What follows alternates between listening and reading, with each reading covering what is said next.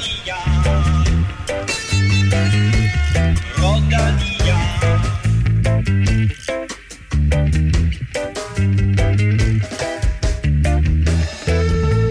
Liège Bastogne Liège fik en vild afslutning, hvor Primus Roglic vandt, og Alaphilippe lavede en sabel. Søren Krav og Mads P. lå nummer 1 og 2 i Big Bang Tour, før en fandt polet hollænder spolerede festen. Og så er Gio Detaljer i gang med både danske overraskelser og skuffelser. Og med det er jeg så velkommen til mine to overraskende skuffende eksperter, Kim Plesner og Stefan Djurhus. Åh, hvad? Djurhus. Djurhund. Tak for det. Øh, Kim ham eller Philippe, øh, gal eller genial? Øh, vel begge dele, tænker jeg. Han kører jo... jeg synes, han kørte lidt i, i finalen i går, som om at han nærmest havde, havde taget en bane kokain, efter han var styrtet der. Oh, Det var... Ja, men det var... Nå, nej, men ikke Så på den gang måde. igen. Jamen, det er jo ikke på dopinglisten, er det? Jo, hvis det er, in, hvis det er in competition. Jan ikke? Ulrik, han blev jo nappet en gang der, for, hvor han havde haft en sjov off-season. Men, du, øh, nej, men uh, off-season er det vist ikke, fordi Bonen blev jo ikke, øh, efter han kørte Ej, skal vi ikke gå på nu? Nå. Vi er, vi er ikke engang i gang med udsendelsen. Nej, Nej. og det var heller ikke for at starte nogen dopingdebat. Nej. Det er mere den der måde, han kører på, hvor han også været i sidste sving, der er han jo også ved at, at ride op på, på, på baghjulet af Hirschi, og, og altså, det var som om han, øh, ja, også hele måden, han faktisk kørte på efterstyrtet, og kørte og rystede på hovedet og ned og få fikset noget med foden og sadlen, og, og scoreovertræk. Han havde et, et halvt scoreovertræk på, skulle, skulle jeg til at sige. Så det, det, altså, han var sådan virkelig overtændt, og så til sidst, så, øh, så var han lidt undertændt, så glemte han alligevel, hvad det var, han havde, havde gang i. Det taler vi øh, mere om øh, lidt senere. Vi skal også tale øh, mere Gio Detalje og om det danske navn Mikkel. Fordi det er da lidt ærgerligt, Stefan, at vi ikke har flere rytter, der hedder Mikkel. Ja, altså hvis det er sådan, øh, man, hvis det er sådan man øh, får topresultater, men, øh, men ja, altså, det er jo vildt. Altså Mikkel Bjerg først og fremmest, der øh, bliver træer på, på den indledende enkeltstart, på også en vanvittig etape, ikke? og så øh, Mikkel Honoré, der, øh, der også skal være med i, i kampen, om, øh, når, når vi snakker øh, de store cykelløber danskere i toppen, så det var ret imponerende og, og fedt at se, at, at Mikkel faktisk også får lov til at tage chancen, når han har benene. Mikkel. Ja. I den her omgang var det Mikkel Honoré. Hvor jeg, jeg var så imponeret over Mikkel Honoré og Mikkel Bjerg for en sags skyld, men jeg synes faktisk lidt, at det måske var Mikkel Honorés øh, store gennembrud, det, det vi jo vidne Ja, det var det helt sikkert. Vi skal også lige omkring de danske mester i enkeltstart, der blev kørt i weekenden. Og så skal vi også lige omkring vores øh, tier. DK, øh, mm. halløj, øh, Stefan, fordi øh, vi har fået nogle nye siden sidst. Ja, vi har fået et par stykker. Det er, øh, det er Per Husmand, MBK, Jesper Skelte, Kasper Bragt, Martin Stage, C. Ridder, Lars Bansen, og så kommer den... Og det er en, øh, det kan jeg godt sige, det er en Yahoo-mail, men du finder den nok aldrig. Jamen, Så. velkommen. velkommen til alle sammen, og især til øh, Lidt senere, der trækker vi faktisk lod om øh, dagens præmie, som øh, jo sådan er bygget op stille og roligt, og du kan høre mere om øh, det lidt senere, og også måske være den heldige, der vinder den her præmie. Mit navn er Claus Elming, du lytter til Velropa Podcast, præsenteret i samarbejde med Otse fra Danske Spil.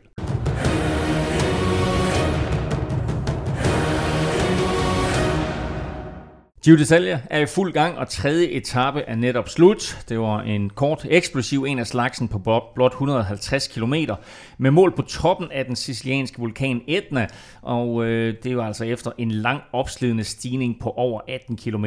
Og det blev en rigtig god dag for Jakob Fuglsang, men Kim, øh, allerede inden etappen gik i gang, der var der faktisk drama. Ja, der kom lige pludselig melding om, at øh, Geraint Thomas han var styrtet i neutral zone, og det ser man jo nogle gange. Man ser nogen, der punkterer, man ser nogen, der, der lige har sådan en lille, et lille uheld, og, øh, og så holder de den øh, reelle start tilbage, og det gjorde de også her. Men her blev den forsinket i et lille stykke tid, og, og der, så kom der nogle meldinger om, at han sådan var røget sådan relativt hårdt ned, faktisk, hvilket er noget mere usædvanligt. Og så tænkte man nok ikke mere over det, indtil, indtil de sådan begyndte at nærme sig Etna. Og man så billeder af ham øh, fuldstændig Ja. revet op, altså hele venstre side revet op, øh, trøje, bukser og det hele, og man kunne også se, at han havde blod på armen. Øh, og så, ja faktisk ikke engang på Etna, altså det er jo Nej, det er noget inden. 7-8 kilometer før de rammer Etna, der ja. lige pludselig, der, øh, der kan man se, der er rytter, der sådan sidder og snakker til ham nede bagerst i feltet, mm. ligesom om, at han har meldt ud, hey, jeg har den ikke i dag. Øh, og så er der sådan lidt tilkendegivelse, om det er sgu også synd for dig, du er styrtet.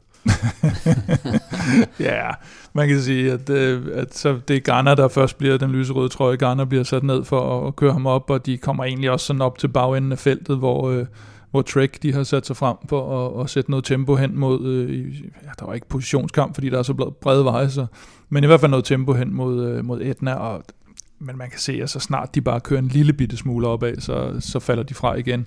Og han skal have en masse at spise, og han er henne ved sportsdirektørbilen, og han tager sig til benet også, så, så det, den har ikke været, den har generelt set bare ikke været god. Det, det er også øh, nogle af de værste styr, der faktisk der, hvor man ikke kører særlig stærkt i sådan noget neutral zone. Der falder man sådan rimelig tungt, og der kan man godt, øh, der kan man godt slå sig rimelig meget, og, og noget kunne tyde på, at han måske også, altså en ting er, er måske ryggen eller skulderen eller et eller andet, men også øh, knæene er også øh, ret udsat. Øhm, og han sagde, tog sig til låret også på en eller anden mærkelig måde. Så, ja, men nogle gange, du kan også netop ja. få sådan et trælår nærmest, som blokerer bare mm. fuldstændig, øh, mm. og, fordi det er jo ikke fordi, at hans øh, muskler er, eller form er blevet dårligere af, at han styrter, men der er simpelthen så meget smerte involveret, tror jeg, at, at han bare har været øh, blokeret. Han var en af de helt store forhåndsfavoritter, og han taber altså over 11 minutter i dag til Jakob Fuglsang og øh, de andre favoritter. Øh, du får stillingen lidt senere i udsendelsen, fordi vi skal lige have den opdateret 100%, før vi kan give dig den endelige stilling. Men øh, dagens etape øh, var jo øh, en stor test for klassementet, kan man sige. Og øh, der blev sådan kørt stille og roligt hen til foden af Mount Etna, og godt nok så røg Grant Thomas af, men da vi så rammer den her stigning på over 18 km, så blev der kørt cykelløb. Ja, det gjorde der, og vi var først lige startet, så var Yates, øh, så var Yates ude, og øh, der skete jo lige pludselig så meget, at, øh, at det var svært at holde styr på, og at man skulle holde øje med, hvor langt var Grant Thomas tilbage, og Yates blev smidt, og Fuglsang angriber, og øh, den, den store vinder, det blev jo øh, Vilko Kelderman faktisk, som jo også var øh, staldtip fra sidste weekend. Han var i hvert fald en, en, af, en af de store vinder. Fordi, ja, han angriber øh, på det der plateau, der kommer lige inden det, det, det går op for alvor til sidst. Øh, på de sidste cirka 3 km, der stiger den med de her ja, omkring 10 procent. Og der kunne man også godt se, at, øh, at der var nogle stykker, der led. Så, øh, og det er et ordentligt øh, hug. Han får Fuglsang har angrebet et par gange, men, men mere sådan nogle lidt sniger angreb, hvor han lige tester dem.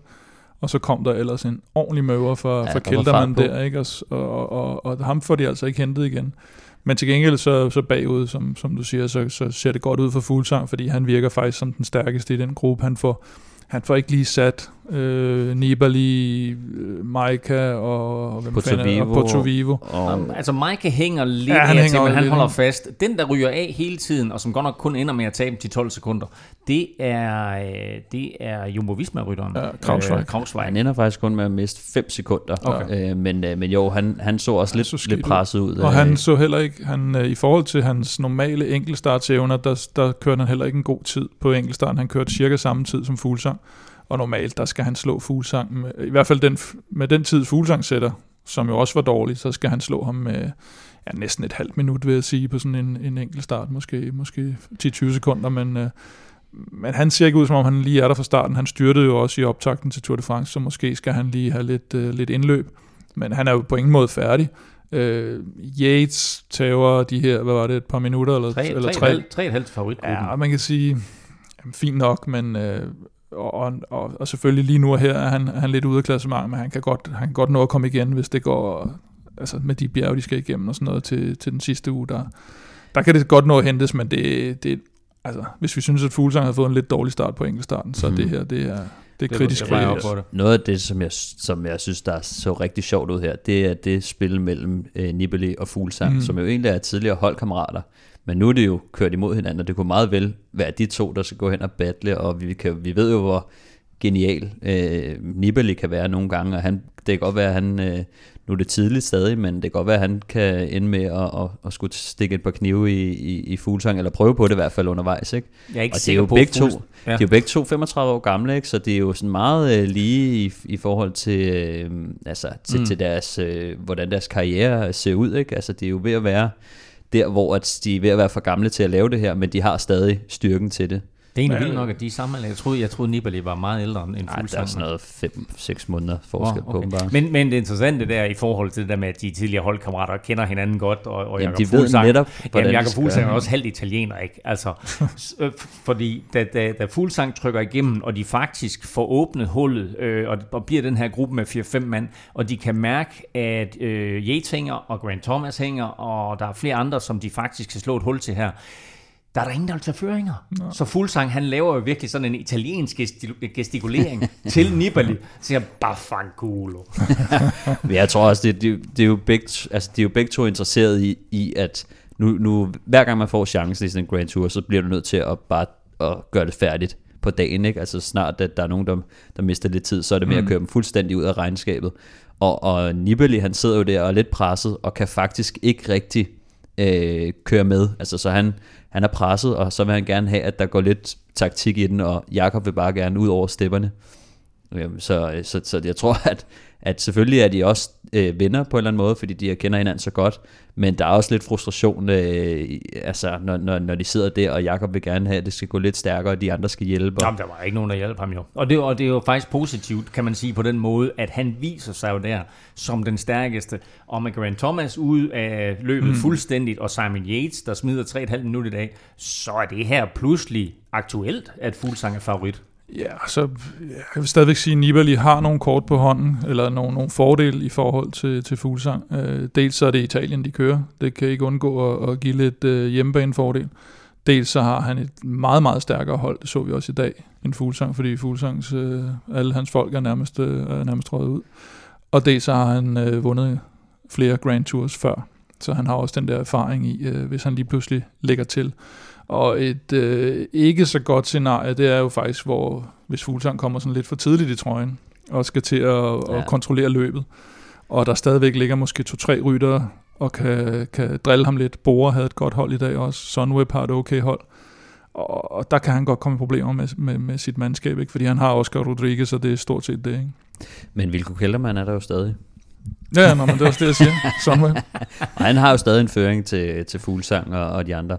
Jeg tror, den opdaterede stilling, som sagt, får du senere. Jeg tror, Kelderman han er fire øh, i øjeblikket i den. Ja. samlede stilling. Dagens vinder øh, blev øh, den ekvadorianske mester øh, Jonathan øh, Caicedo, som øh, kom afsted i en seksmandsgruppe, hvor blandt andet Mikkel Bjerg også sad, øh, men han kørte altså fra alt og alle Caicedo, og øh, så endte han med at vinde etappen. Vi taler meget mere Giro d'Italia lidt senere, hvor to gange Mikkel altså viste sig frem på de første etapper. Og nu, mine herrer, skal vi øh, naturligvis have sat quizzen i gang. Og det står jo 25-24 til Kim Plesner, der er kommet voldsomt for baghjul her og overhalet af Stefan. Men det er jo meget spænding. Der er jo sådan lidt stillingskrig i øjeblikket. Det går lidt frem og tilbage. Den ene uge vinder den ene, og den anden nu vinder den anden, og så videre. Og øh, derfor så har du faktisk serveretten, Stefan. Og øh, det kan jo vise sig at være virkelig vigtigt i dag. Det tror jeg, det er. Lige i dag tror jeg faktisk, den er Jeg ekstra vigtig. tror, den er Jeg ekstra vigtig i dag. dag. Dagens spørgsmål øh, drejer sig om øh, enkeltstarten i Yes. øh, DM enkeltstarten, der blev kørt i weekenden, som vi jo vender tilbage til lidt senere, men jeg kan allerede nu her røbe, at Kasper Askren vandt DM for herrer, og dermed så er han faktisk den første rytter i mange, mange år, der har vundet både linjeløbet og enkeltstarten i samme år. Mm-hmm. Hvem var den sidste, og hvilket år var det? Okay. Ved vi, at det er den sidste? Hvem var den seneste? ikke? Så kommer kloge Åge derovre, ikke? Hvem var den seneste? Du behøver ikke årstallet lige meget, men øh, jeg vil gerne have navnet. Den seneste var Askren. Den, sen, den seneste rytter, der gjorde det før Askren, Kim Plesner. Hold nu kæft, du. Ikke? Altså, Ja, men han er svær at arbejde ja, med. prøv at, vi laver bare dem her fremover, Stefan. Ja, det. Er, er spørgsmålet forstået? Jeg har forstået det. Kim, har du også forstået Ja, også Og er forstået du, er du færdig med at brokke dig alt muligt? Ja. Godt. Så har jeg kun en regel til jer to, og alle jer, der lytter med. Lad nu være med at google. Søndag blev Liège-Bastogne-Liège kørt for både herrer og damer, og hos herrerne vandt Primus Roglic efter en helt igennem bizarre afslutning. Julian Alaphilippe jublede over sejren med begge arme strakt mod himlen, men blev så overhalet indenom på målstregen af Roglic, og når jeg så blev Alaphilippe bagefter deklasseret for at have lukket Mark Hirschi af i spurten. Der er mange ting at tage fat i her, men øh, hvad siger I til den her tidlige fejring af Alaphilippe? Ja, det var, det var ren uh, Erik Sabel Oscar Freire fra, var det 2004 i Milano Sanremo. Det er, og faktisk så ser det ikke ud, eller faktisk ser det ud som om her, at han, han ikke rigtig opdager det så meget på stregen, som Sabel for eksempel gjorde. Sabel, han, ja. der kunne man se helt tydeligt, at, at, at han opdagede det nærmest inden han lige kørte over stregen, og så sådan, fuck, nu kan jeg ikke nå at, at træde mere.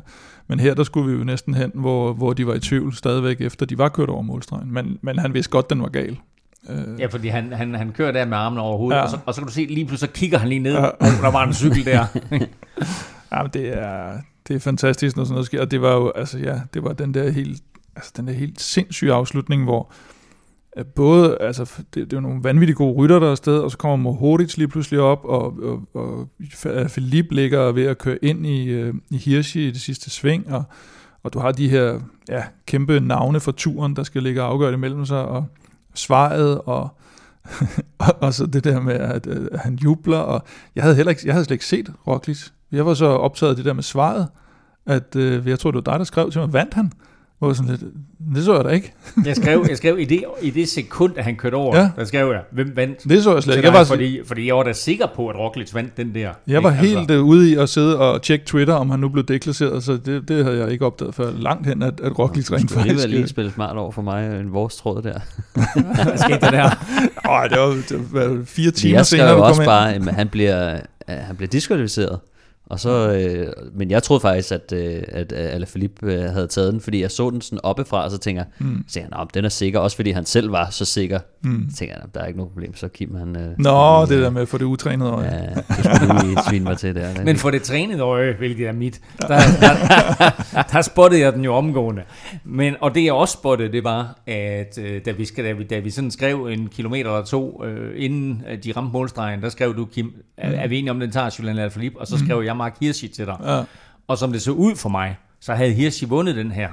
Og så laver ja. Alaphilippe den, øh, hvor han svejer ud ja, og, og kører ham i seng nærmest. Ja, jeg vil, jeg vil sige, at det var, det var til at få øje på. Altså han starter helt ude ved, ved barrieren, og så ender han stort set inde midt på vejen, da han spurter. Så der er tale om uh, lidt af et retningsskift. Altså, der, der er jo slet ikke nogen, der han sagde det også bagefter, sagde undskyld, og det var, det var, det var forkert gjort. Jeg tror ikke, der var nogen, der er i tvivl om det. Det, jeg undrede mig næsten mest over, det er, hvor, hvor lidt indebrændt Hirschi virker over, ja. at han mm. måske var han selv i noget ubalance, og derfor, øh, og derfor har han måske, han måske selv tænkt sådan lidt med, han måske ikke taget den alligevel.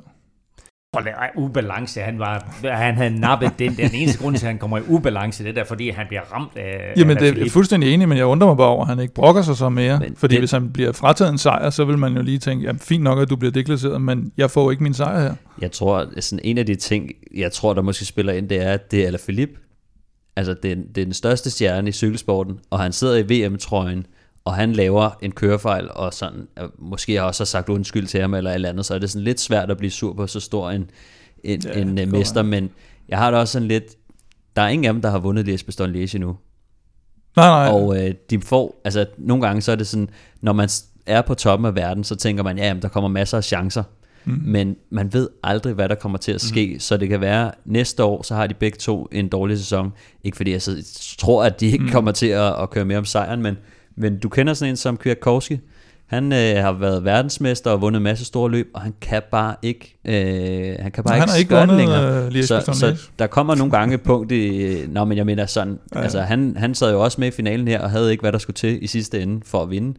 Men de der chancer, de er bare så dyrebare, og det er noget, man først indser senere hen, hvor Hirschi, han har vundet hele lortet her på det sidste. Han, øh, ja, det kan godt være, fordi han, han tænker flash, ikke så meget over det, og det gør Philip nok i virkeligheden heller ikke, fordi at de tænker, at jamen, der kommer 10 øh, af de her chancer igen. Og, og det tror jeg ikke. Og Mark Hirschi har vi jo set, altså bare har kørt sig direkte ind i verdenseliten herinde for de ja. sidste par Han vil gerne sælge uh, sæsonen for det, han har opnået alligevel, og, og Alaphilippe er verdensmester. Det er alligevel et monument, ikke? Altså, jo, men det er det. Det er også, jeg undrer mig også. Han, han, han er ung, øh, men han tog det overraskende let, du ved, og svarede øh, villigt på, på de spørgsmål, der nu bestillede bagefter fra journalisterne, og sagde også, om det er cykling, det sker og sådan noget, ikke? Så der, der tænkte jeg alligevel, Men det er, det er stort, stort sagt af ham, fordi ja, det, at, det, det, det, det, tror jeg ikke, det er ikke sikkert, at han, øh, han, han siger det samme om tre år. Lad mig lige vende tilbage til noget af det, jeg startede med at spørge dig om, Kim, øh, inden det sådan I to, I fløj ud af en tangent, og det er jo det her med Alaphilippe, gal eller genial, fordi jeg synes jo, at han er sjov at se på, og han øh, har de her accelerationer op ad bakke, hvor ved, man sidder bare og venter mm. på, hvornår kommer de.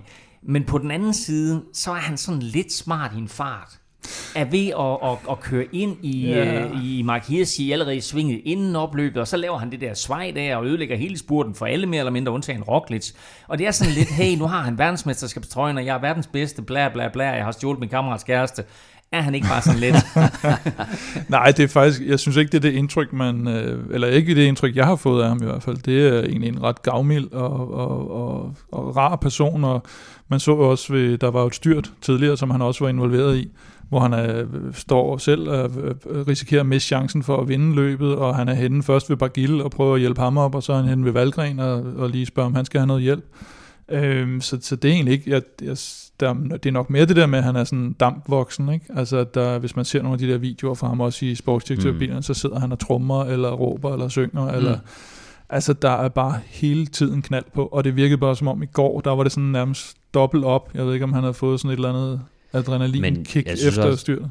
Både det, som du siger, jeg synes, der var meget gang i ham, øh, som, Ja. ja. som der plejer at, at være, men samtidig også med de problemer, han havde, der var han altså ekstremt cool med at skulle ned og skifte, øh, hvad hedder det, baghjul, og så skulle han skifte cykel, og så var der noget med hans sko og sådan noget. Jamen, og han den tog måde- det bare så roligt. Ja, men den Og- måde der, han bare sætter foden op, ind i, nærmest ind af vinduet i sportsdirektørbilen, lige mens skrue han lidt- kører. skrue lige lidt på mine klamper her. Mens han sidder der, det er også bare sådan noget. Altså. Og det er også, altså, alle andre var jo styrtet på den der, han, er, han laver med Hirschi, hvor han er ved at komme op og, og ride. Mm. Altså, det er jo kun fordi, det, og, og alle andre end Hirschi var også styrtet i spurten i øvrigt, for det er man to s- ja, bikehandlere, altså. Man har set det mange gange faktisk, hvor han er ved at komme op og ride på, øh, på de andre. Det gjorde han også her i, i uh, Liège.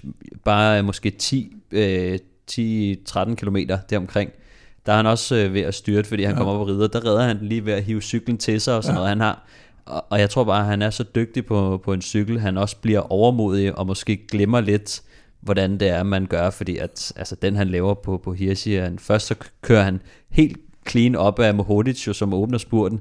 Helt altså Mhm. lige, og så, øh, så ser han sig lige over skulderen, og så flår han den ud. Og, Så kan han godt mærke, at der kommer både Hirschi og Pogacar, og de ja. Ja. kommer til at overhale mig, og så flår han. Ja. Men og, fordi den der situation er ret interessant, fordi vi skal ikke ret mange måneder tilbage, før vi har Fabio Jacobsen styrtet, mm. hvor øh, Lefebvre, Quicksteps boss, er hurtigt ud at sige, at, øh, hvad hedder han, Dylan Grønnevæggen, han skal sagsøges, og han skal smides ud af sporten.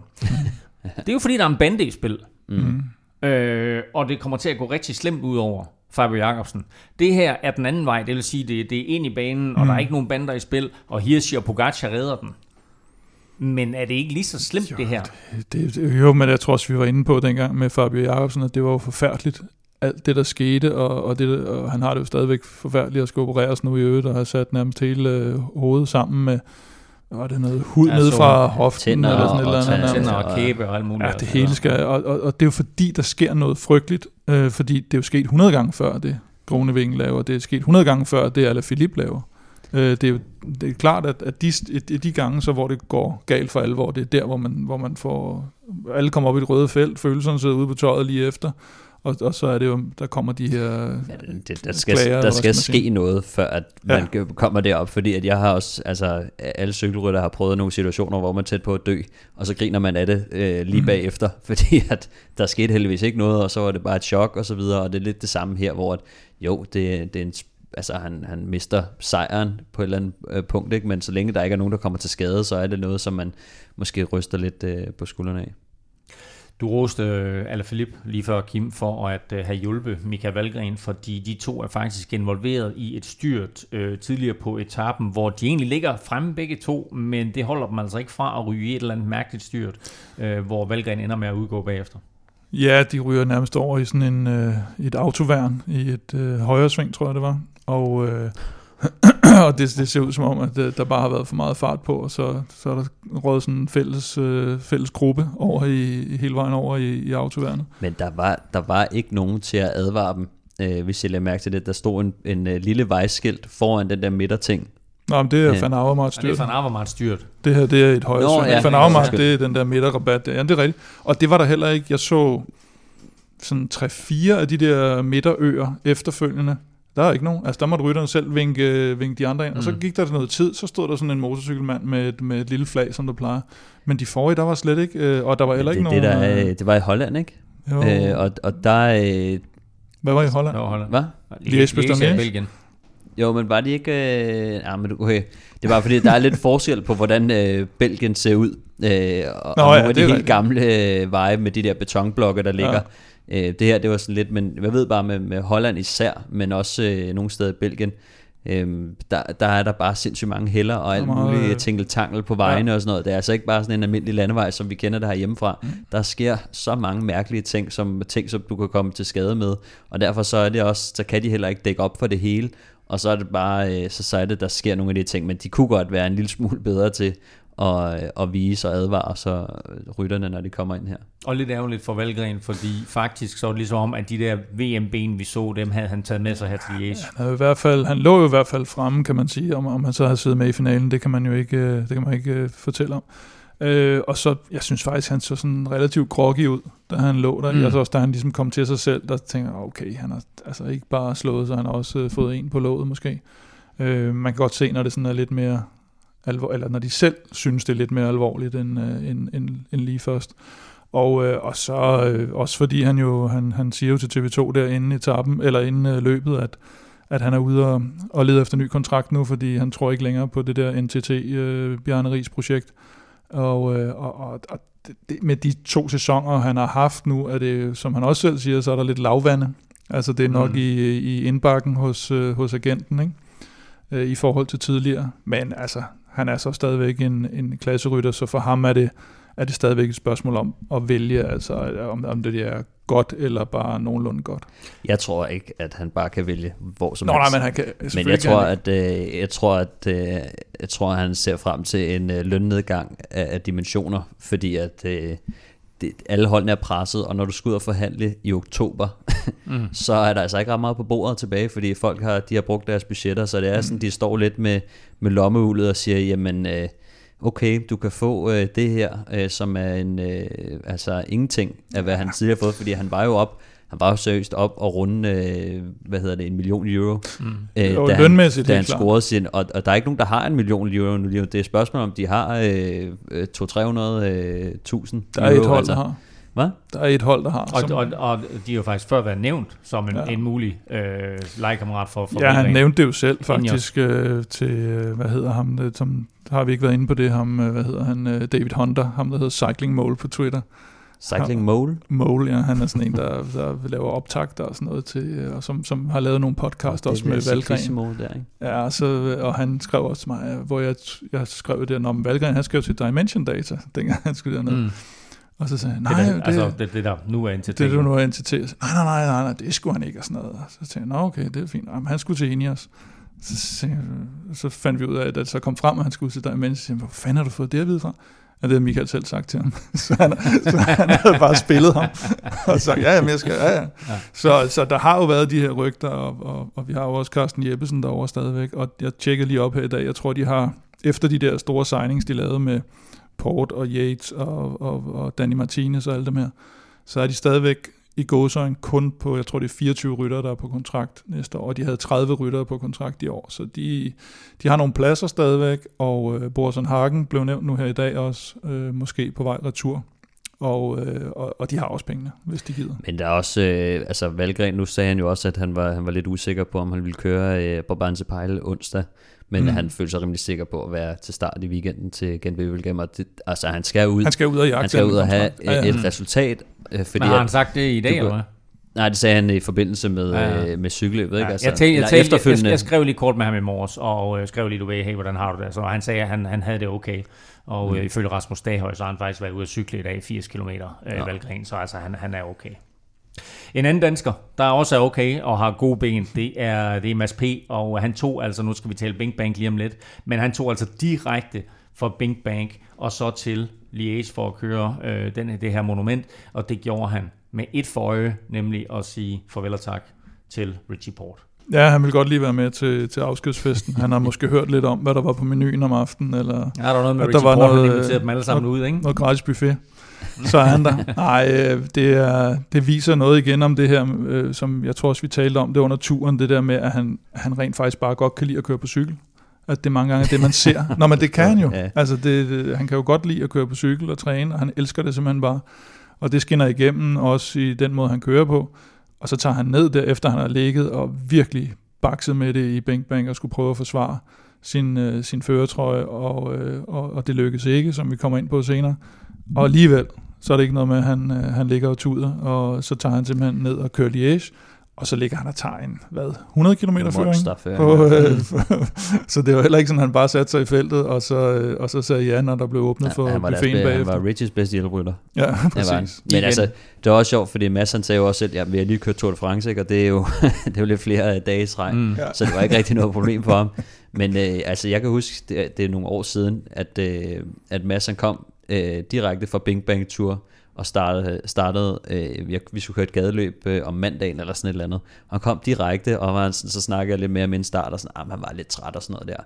Og så kørte han bare som en motorcykel, og han vandt det der gadeløb, ikke? Mm. og jeg tror, jeg, jeg blev sådan noget, 3-4 stykker eller sådan noget, men, men hold kæft, hvor kørte han stærkt. Ikke? Så nogle gange, det er bare ikke noget problem. Altså hvis man mm. har motoren, og man er vant til at køre mm. de der programmer der, så altså, som han også selv siger, hvis du kommer igennem Tour de France, så kan du nok også lige tage en ekstra dag. Og, han, øh, han, han, han og Bing Bang, det var jo også, der var jo hviledagen øh, halvvejs, ikke? Det er rigtigt, fik, så, og, og Van der Pol, så, så hårdt var det jo egentlig heller ja, ikke. Van der Pol gør jo det samme, og, øh, og han bliver nummer 6 i, øh, i mm. Liège, øh, selvom han sagde der i sejrsinterviewet i Bing Bang, at øh, ah, nu må han lige se, om han ja, vil stille op. Ved ham, den her. Ja, men han kørte jo heller ikke Tour de France. Nej. Nå, lad os lige løbe på øh, resultatlisten igennem. Øh, Roglic ender altså med at vinde, og det gør han øh, foran Hirschi, der bliver toer, øh, efter at Alaphilippe altså blev klasseret. Pogacar øh, slutter podiet af, og så Mohoric bliver fire, og det vil altså sige, at der var tre slovener i top 4, og så var de altså den her femmandsgruppe, der kom ind, så Alaphilippe bliver trods alt femmer, fordi han altså kun bliver deklasseret og ryger ned som den bagerste i den her forreste gruppe. Øh, af danske navne kan vi lige nævne, at Alexander Kamp blev nummer 63, Chris Juhl blev nummer 78, og Michael Valgren og Mads P. begge udgik. Og mens øh, herrenes udgave altså har over 100 år på banen, så var det blot fjerde gang, at øh, kvinderne kørte Liège. Vinder blev øh, Lizzie Deignan fra England, der fik brudt den hollandske dominans, mens Cecilie Utrup Ludvig desværre ikke kom med frontgruppen hjem. Stefan, det her det var faktisk et barskt løb for damerne. Ja, det var, det var faktisk lidt hårdere øh, end, end herrenes, ikke fordi det var, det var længere, men øh, de startede jo ret tidligt om morgenen, og, og det var altså i silende regn og, og blæst, så, øh, så det, det, var en, øh, det var en hård dag for dem. Det, det, det, kunne man, det kunne man tydeligt se, og det var lidt øh, atypisk faktisk, fordi der kørte jo den øh, gruppe, der kører afsted, det er sådan en, øh, en løjtnantgruppe, øh, hvor at Lizzie Dijkling sidder, og Amy Peter sidder der, og Marianne Foss sidder der også, og Ellen van Dijk, men, men det var faktisk, der manglede jo de her, øh, som vi lige har været vant til, Anna van der Breggen og mange af de her, øh, som har, har vundet øh, de fleste cykelløb. Øh, og der var Cecilie ikke med, men øh, det, det, de kommer faktisk, de får lige, øh, hvad hedder det, de kommer lige op til frontgruppen kortvarigt, men der, der går det så helt øh, amok i, i frontgruppen, og der er det Lizzie Deignan, hun kører væk på øh, Redut, og øh, ender faktisk med at, med at holde hele vejen hjem. Men øh, der var sådan hende her, øh, Grace Brown, som, øh, som kørte afsted med, øh, med 14 km og sådan noget. Det blev sådan en rigtig spændende øh, hvad hedder det, vedløb til stregen, hvor Grace Brown, hun stille og roligt hældte ind på Lizzie Deignan, og jeg tror, da, da Grace Brown kørte, der var der måske 54 sekunder op til Lizzie Dijklen, og hun ender 9, 9 sekunder foran, ikke? Mm. så det var sådan meget øh, nervepirrende at se, om, om, om hun nåede det, men øh, det var en, øh, en, en flot øh, sejr til, til Lizzie Dijklen. Og som du siger, så sad øh, Cecilie ved der i, i anden gruppe, og var lige op at kysse øh, frontgruppen, men røg sig ja. af igen. Øh, hun var der ikke lige søndags.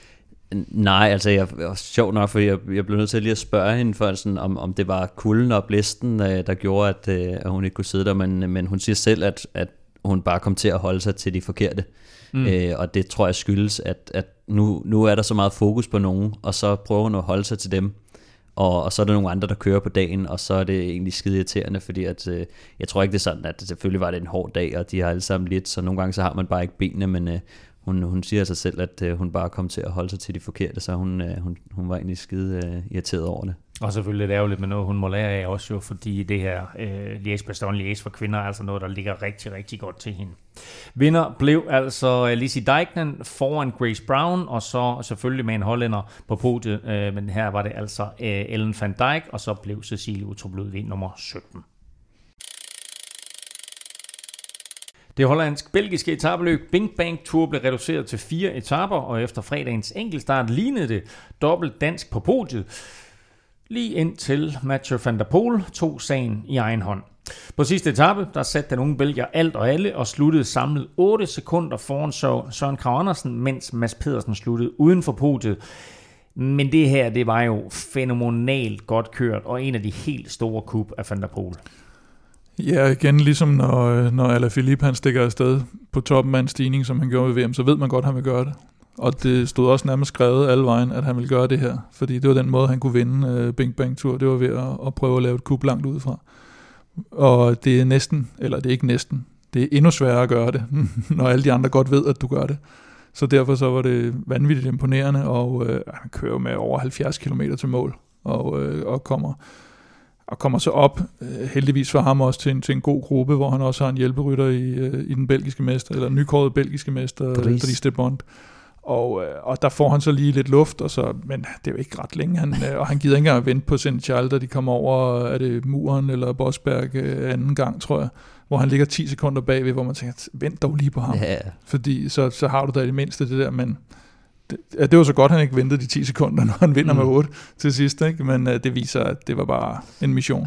Ja, jeg, jeg tror at godt, at han kunne have fået lidt ud af Florian Senechal og sparet ja. lidt på krudtet, øh, fordi det, det blev et langt, og det virker tåbeligt, synes jeg, og, og det er sådan noget af det, som, som jeg tænker, at så længe han har styrken til det, øh, så er det fint nok, men øh, det er ikke altid, at øh, man kan lave sådan et nummer der, så øh, mm. det er godt betalt sig for ham, tror jeg, at begynde at tænke lidt mere, når han kører cykelløb, end, end bare at mose igennem.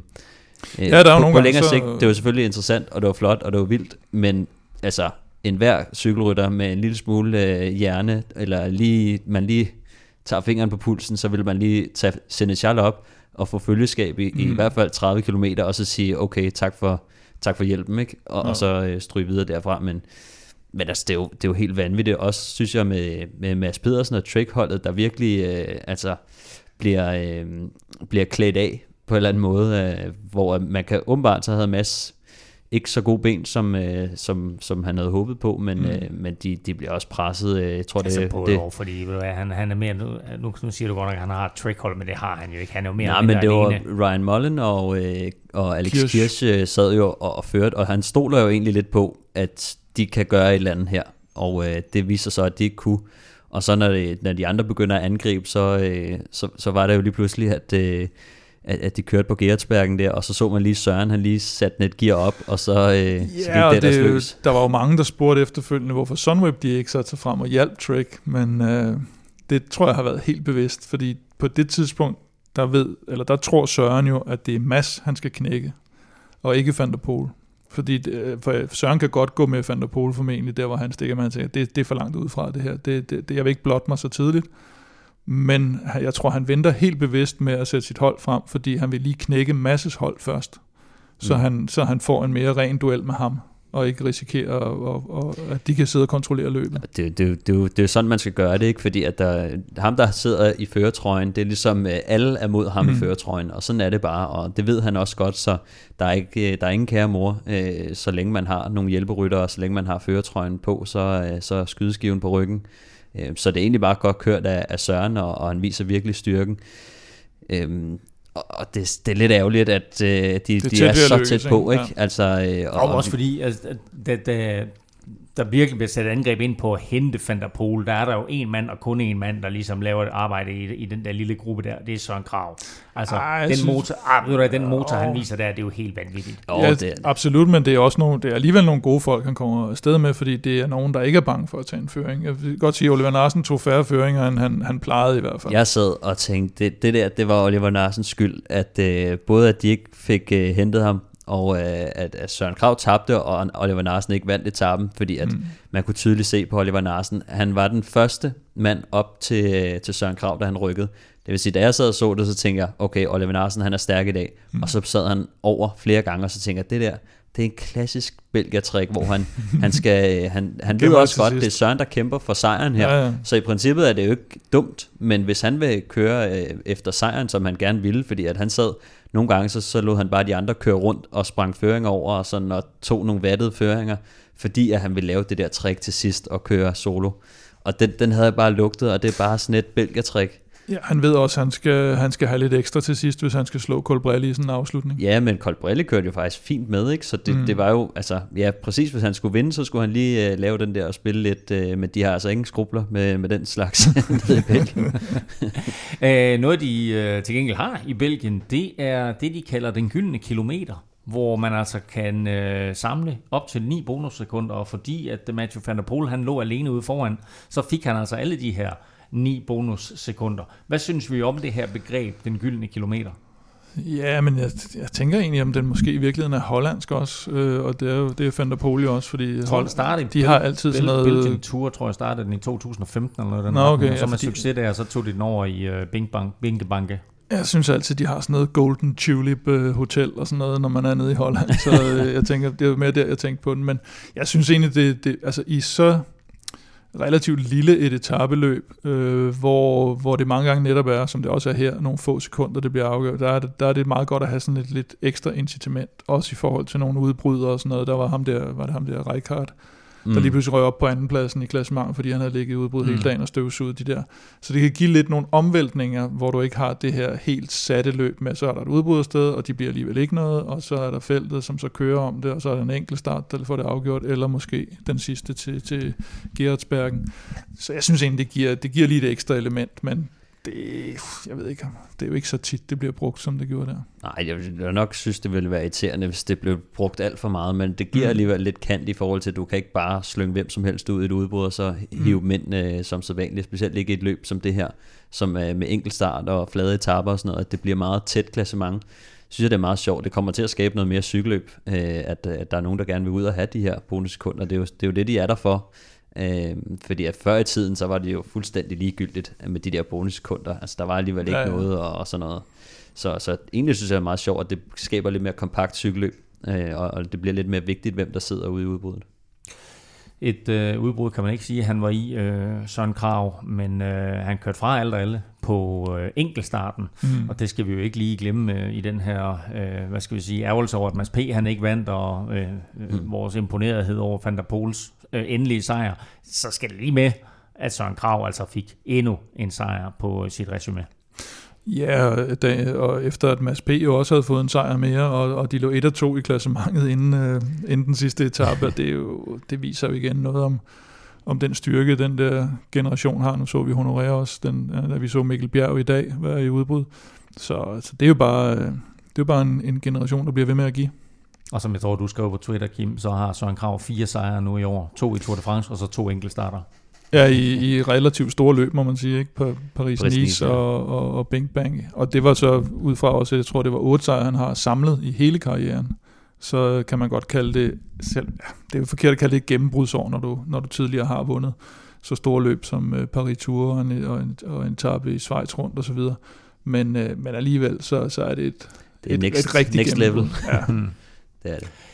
Mads Pedersen øh, kan selvfølgelig ærge sig over, at han ikke vinder Bing Bang Tour samlet, men han får altså også en etape sejr og bliver to i en anden øh, etape. Begge to masse spurter mod nogle af verdens hurtigste ryttere. Han besejrer blandt andet Jasper Philipsen og Pascal Ackermann, som jo, han jo sidst nævnte, han jo efterhånden fuldstændig styr på. Er, er vi derude nu, at Mads han sådan lidt utilsigtet er blevet sprinter? Jamen, jeg har tænkt det samme, og, og øh, det, det er lidt sjovt, fordi at han har jo ikke førhen rigtig sådan deltaget i de der massespurter, og, øh, og lige pludselig så, øh, så tror jeg bare, at øh, det, det er gået lidt op for ham, sådan lidt, at, øh, at han faktisk har lidt mere power, end, øh, end han har regnet med, og noget af det, som, som jeg selv tænkte, da jeg så øh, Mads komme fra, øh, fra, fra de yngre rækker, og sådan ligesom fulgt ham i, i en årrække, at han er blevet meget større øh, fysisk, end han var i starten af sin karriere. Og det tror jeg bare er, er, er rent øh, styrke. Og øh, han begynder sådan måske udvikler sig lidt til at være sådan en øh, Alexander Kristoff øh, type, har, har jeg tænkt meget på, sådan mm. at han kan faktisk godt køre lidt opad, og han er holdbar, og han kan spurte, men han kan måske ikke altid spurte med de allerhurtigste, men han er sat med tæt på, øh, og det har vi jo set nu et par gange. Når man bliver nummer to på Champs-Élysées i Tour de France, ikke? så er man ved at, så er man jo, ved at være der, ikke? Jo, præcis, men, men altså, hvis vi, hvis vi måler sådan ren, ren topfart, mm. og, og hvordan man, øh, men, men hans positionskamp sammen med Jasper Stuyven, det giver ham bare en kæmpe fordel. Øh, så, så den der råstyrke og, og, og hvor gode de er i positionskampen, nu skal vi heller ikke glemme, at den verdensmesterskabstrøje der, han har kørt rundt i, den skaber altså lidt mere plads omkring ham. Så, øh, så lige nu, der, der giver det rigtig god mening at deltage i de her spurter, specielt når han er så stærk. Jeg tror også Jasper Philipsen, han skrev på Twitter, jeg blev nummer to i dag, øh, men det er ikke nogen skam at tabe til en tidligere verdensmester, så der er, der er respekt omkring. Og det kan man jo øh, høre på de andre sprinter, altså at, at de, øh, de vil gerne give plads øh, til Mads, eller ikke, de vil ikke gerne give den op, men når han kommer og møver på, så, så giver de ham pladsen, fordi han er en, øh, en verdensmester. Også fordi han godt kan bruge albuerne. Ja, præcis. Og, Eller altså, skuldrene, han er hårdnakket, specielt at lige da han kom op, kan jeg huske, jeg sad og så et eller andet fransk løb, hvor han var med i, og så blev han skubbet af et eller andet franskmand, og så øh, slog han ham der franskmand i ryggen, hvor jeg også sad og sådan med, altså, fordi at, han er fandme så god, ikke? men han har altså gjort det på den hårde måde her, hvor han, ja, Det var hårdt for Mads, at han naturligvis ikke øh, vandt den her Bing Bang Tour. Det gjorde Mathieu van der Poel til gengæld, og altså blot 8 sekunder foran Sø- Søren Krav Andersen, der trods alt får en flot andenplads, og så altså med Stefan Kyng på tredjepladsen, jo, som du jo også sagde, Kim, at man skulle holde øje med, med Stefan Kyng her i Bing Bang Tour. Han ender altså træer. Mads Og- P, ja. og et staldtip, Søren Krav i top 3, Bum, den gik den, også hjem. også, den gik Bum. også hjem. Nå, Mads P. han smed over et minut på sidste etape, men han blev faktisk stadigvæk nummer 5 samlet, så ganske godkendt. Vi er nu oppe på 745 dejlige støtter på tier.dk. Tusind tak til jer alle for at støtte uge efter uge. Det sætter vi vanvittigt meget pris på. Sidder du derude og synes godt om det, du hører, så kan du også blive en del af klubben. Beløbet er valgfrit, og du donerer hver gang vi udgiver en ny podcast. Og når du donerer, så deltager du løbende i lodtrækningen om fede præmier. Og i dag, Kim, der har vi jo lovet faktisk, at øh, vi øh, trækker lod om den her lille minipulje, vi har skrabet sammen. Hvad er det, der er i den? Miniput-pulje. Øh, det er nogle øh, sportssokker, en øh, baselayer trøje og ikke mindst en Veloropa-kasket. Fundet helt over i hjørnet af bullerkammeret. Super fede ting. Øh, alle tre dele. Og øh, Stefan, du er jo øh, manden, der står øh, i spidsen for lodtrækningen, så har du fundet en heldig vinder. Ja, jeg har lige, øh, jeg har lige trækket, trukket den ud af, af, af trumlen, og det blev, øh, det gjorde mig glad, da jeg så det her. Nå, Øh? Amager-rolle. Amager-rolle. Amager. Amager-rolle. Det, er jo, det må være en, jeg kender fra Amager, men øh, jeg ved det ikke. Men øh, det er det kan være, det er sheriffen. Jeg tror ikke, der står Amager Olle. Amager-Olle, det kan sagtens være. øh, men det er jo, Olle, det er sådan et svensk navn, er det ikke det? Olle? Nå, Ja. oh, men altså, med svær, Amager er det ikke også næsten svært? Ja, jo, det er stort set svært. Nej, det er det ikke. Det er, det skal, altså, jeg er fra Amager, skal I bruge pas for at komme til København? Nej, det er jo sådan lidt en mini-Holland dernede. Hvad vil det sige? Nå, men Flat. det, ja, men det er jo, det er jo, øh, det er jo øh, Hollænder, gammel der har bygget ja. øh, Amager. Jo. Ja, det er faktisk ja. rigtigt. Og det, det, det er gul, øh, nej, hvad hedder det, orange. Det er orangefarvet, øh, jeg ved faktisk ikke, om det er et flag. Om det er sådan, Har I et det, flag? Jamen, Det er i hvert fald, øh, ja, det tror jeg. Har Amager et orange flag?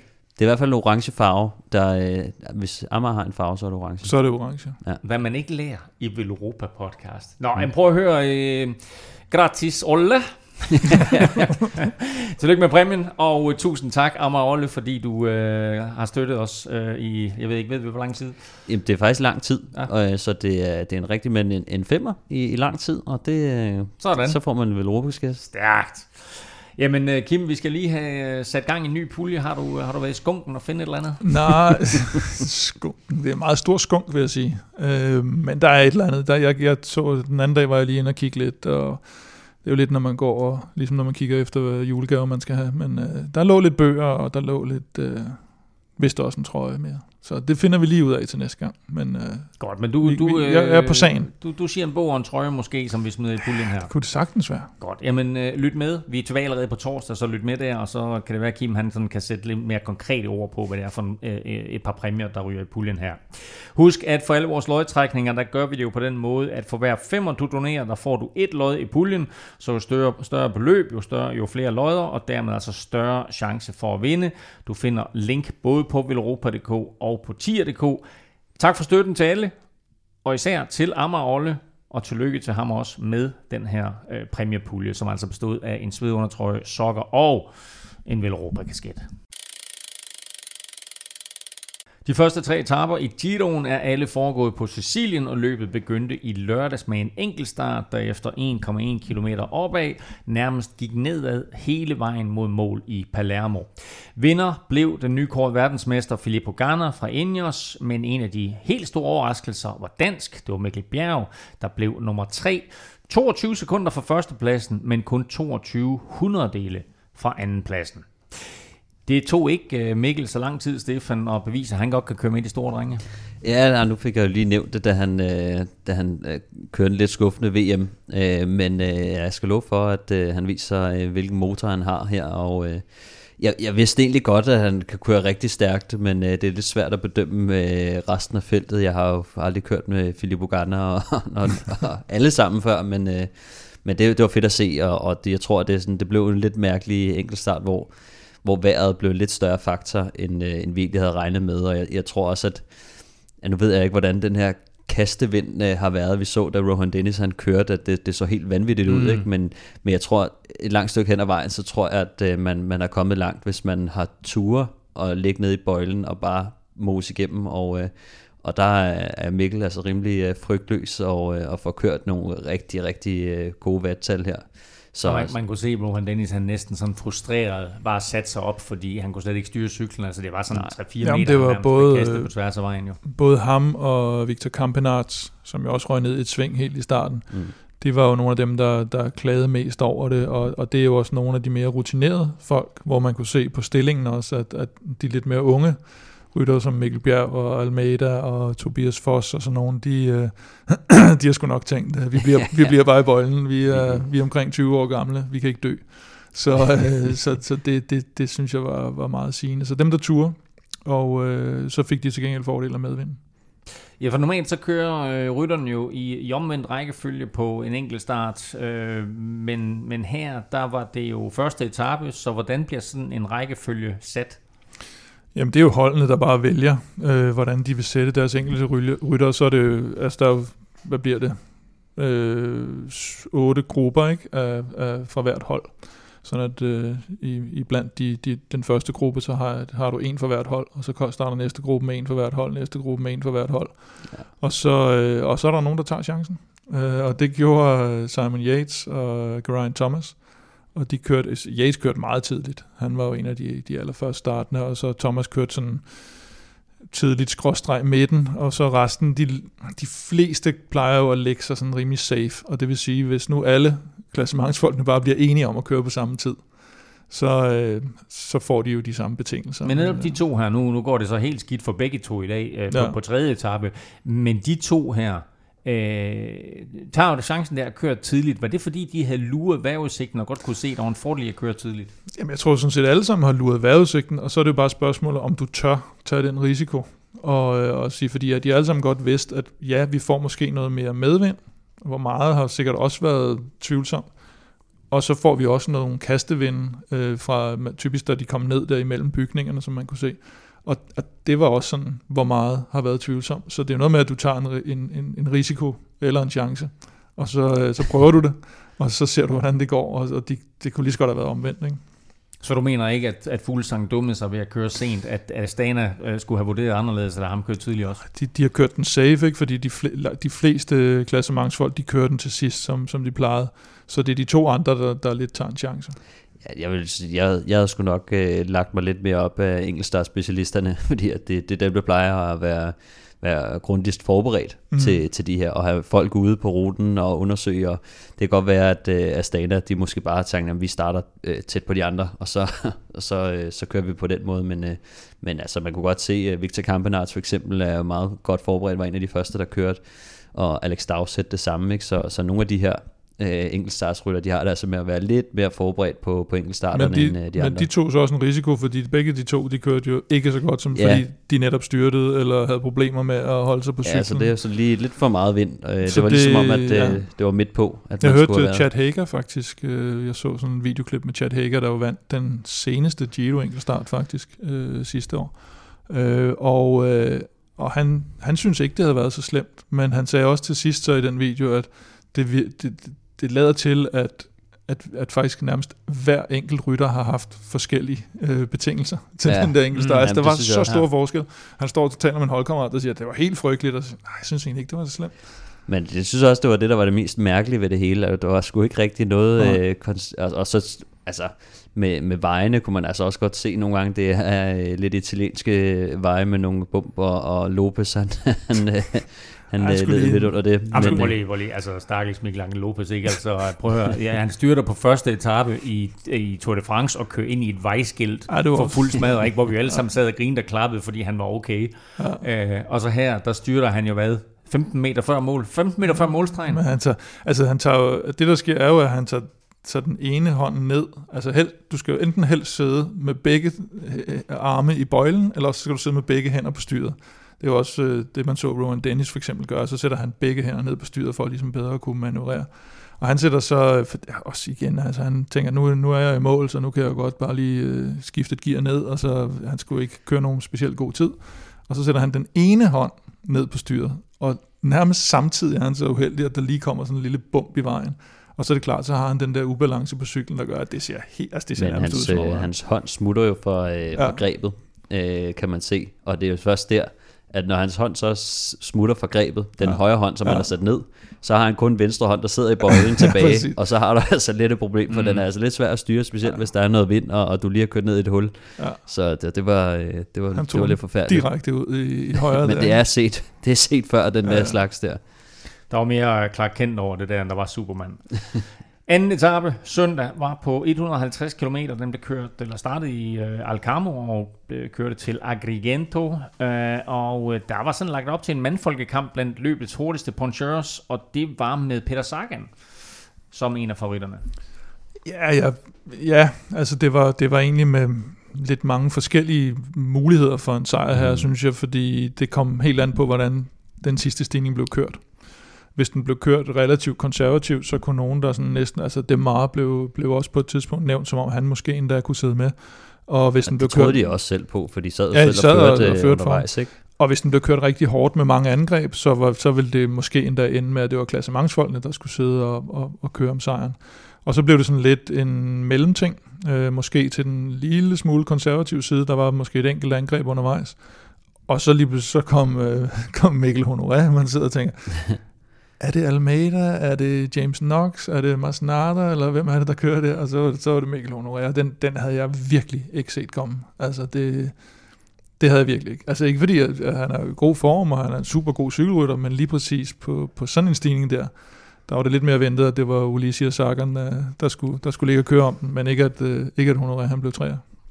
Matthews øh, var, var slet ikke i spil her. Sagan han blev to, og Ulisi han vandt etappen, men som du også siger, Kim, så, så lige pludselig så var det altså øh, en dansk quickstep-rytter, der lå der, og Mikkel Honoré, og det er over, hvad, hvad vil du sige? Nej, men det er mere, nu nævner du Matthews, og, øh, og der vil jeg også sige, at der er han jo med, med, med, med vanlig, hvad hedder sådan noget, fingerspids-gefyl, der er han lige ude og, og svinholdet bagefter, at han fik ikke øh, nok opbakning for holdet, det var derfor, han ikke vandt etappen. Så.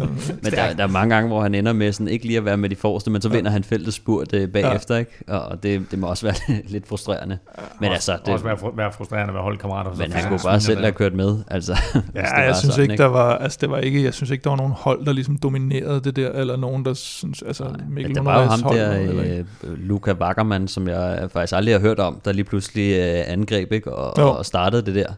Øh, og lige pludselig så, øh, så, så kom Mikkel jo efter, og jeg synes egentlig, det, det er ret fedt. Det er selvfølgelig hans, øh, hans, hans store gennembrud, men altså når man ser på, hvad Mikkel har lavet, ellers så har han bare siddet vanvittigt godt med i nærmest alle de der øh, lidt mm. mindre øh, belgiske, hollandske cykelløb, som er i kuperet terræn, og, og, og det er altså den her, øh, den her type cykelløb, han er god til, hvor, hvor det er sådan lidt varieret, og, øh, og det er bare vildt at se det punch, han har, og jeg tror, at øh, han bare er i stjerneform lige nu, og øh, man kan godt se, sådan, han, har, han har altid lige manglet det der for at, at, at, at være blandt de toppen, mm. men når han konstant ligger og bliver mellem 10 og 15 i, øh, i mange af de der rigtig, rigtig hårde cykelløb, øh, som, som han ligger rundt og kører, som måske ikke lige er på tv, øh, på dansk tv, men, men han er virkelig stærk, og han har altid været det faktisk.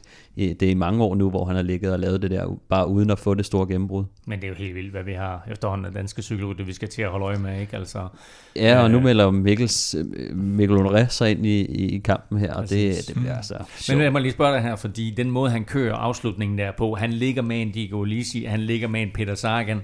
Øh, er det sådan lidt hans uerfarenhed, der gør, at han ikke giver sig selv en bedre chance for at vinde? Fordi det er ligesom om Ulisi, han øh, lader som om, at han er færdig. Og da han lader som om, han er færdig, så øh, virker det som om, at Mikkel Honoré, han tænker, shit, nu kører jeg. Mm. Og der bliver han straffet lidt, fordi så bruger han sine kræfter, og så kommer både Ulisi og Sagan jo over ham. Ja, nej, det, det tror jeg sådan set ikke. Jeg tror, han er op imod folk, der bare lige har en uh, lidt bedre sprint, end, end han selv har lige nu. Og, uh, og jeg tror, at sådan, det var lidt uh, nervepirrende for ham, fordi lige pludselig sidder han altså i en chance, hvor mm. at han kan vinde en Giro-etappe, og uh, så, så kigger han sig lige over skulderen, og så ser han Peter Sagan på vej op, og det må være fuldstændig surrealistisk for ham at sidde i sådan en situation lige pludselig på den store scene, og, og Sagan er ved at lukke, og du kan se, at han lider.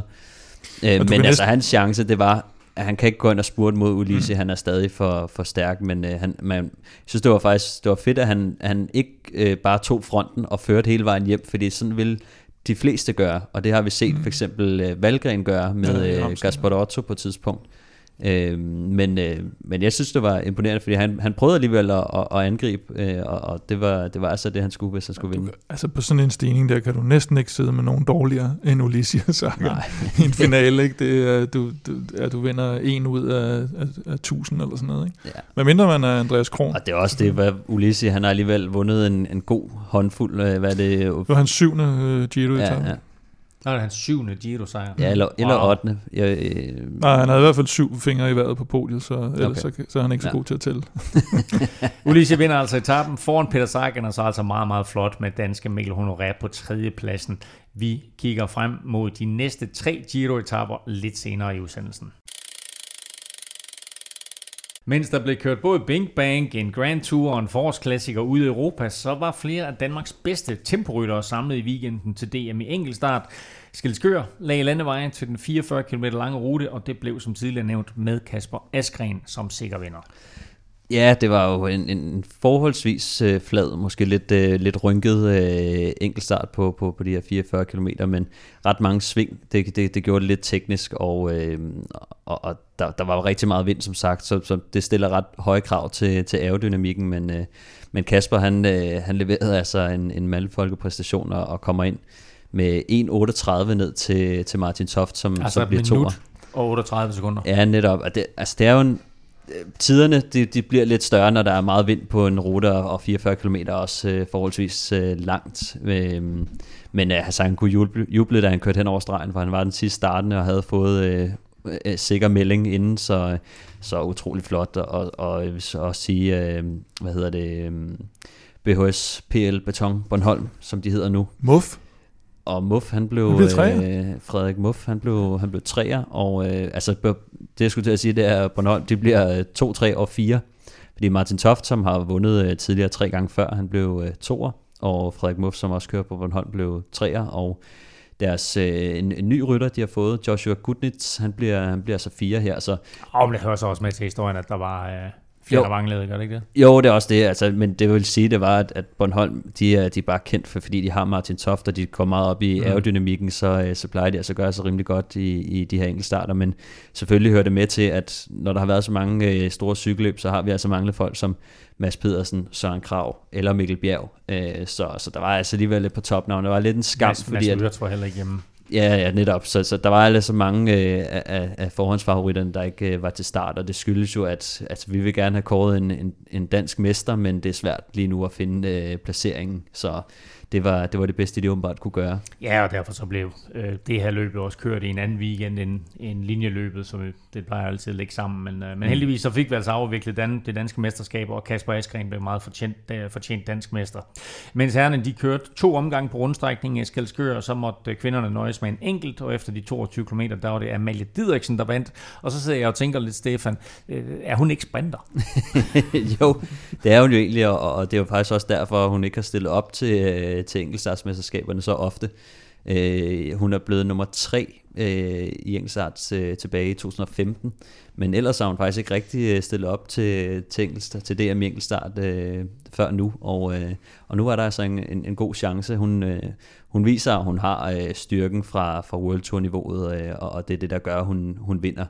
Øh, der manglede selvfølgelig også et par, og, og den, øh, Cecilie Utrup, som vandt øh, sidste år, hun, hun manglede selvfølgelig, fordi hun skulle køre liège bastogne liège og så var der den her situation med, med Emma Norsgaard, der, der missede øh, tilmeldingen, øh, og efterfølgende ikke fik lov at, at eftermelde sig til, til DM, og der er altså nogle øh, lidt øh, strikse regler med sådan noget, og de valgte altså at, at holde på det, selvom der var lidt, øh, lidt kritik af, at, øh, at de holdt på den er ærgerligt for Emma, at hun ikke øh, fik, fik mulighed for at køre her, for hun kunne faktisk have kopieret Kasper Asgrens bedrift ved, ved at vinde enkeltstarten her. Hun blev trods alt nummer syv ved ja. VM. Men, ja, hun øh, er sindssygt godt kørende, så jeg kan godt forstå, at hun er mega øh, skuffet over det, og, og det er et eller andet sted, så synes jeg heller ikke, at det, det er i orden. Og jeg har faktisk selv prøvet det der med, at, at jeg tror, jeg missede tilmeldingen med, med en dag eller sådan noget, og så skulle jeg op og betale tre gange så meget for, for at deltage i DM og sådan noget. Det var, kæmpe problemer med Nå, det men her så. tror jeg ikke engang, hun kunne betale sig fra det. Der var der, var der simpelthen... Uh, hun, ja, det var hun det. hun altså, ikke kunne deltage og så videre. Det var og, der og hun snakkede jo om, uh, altså i sådan en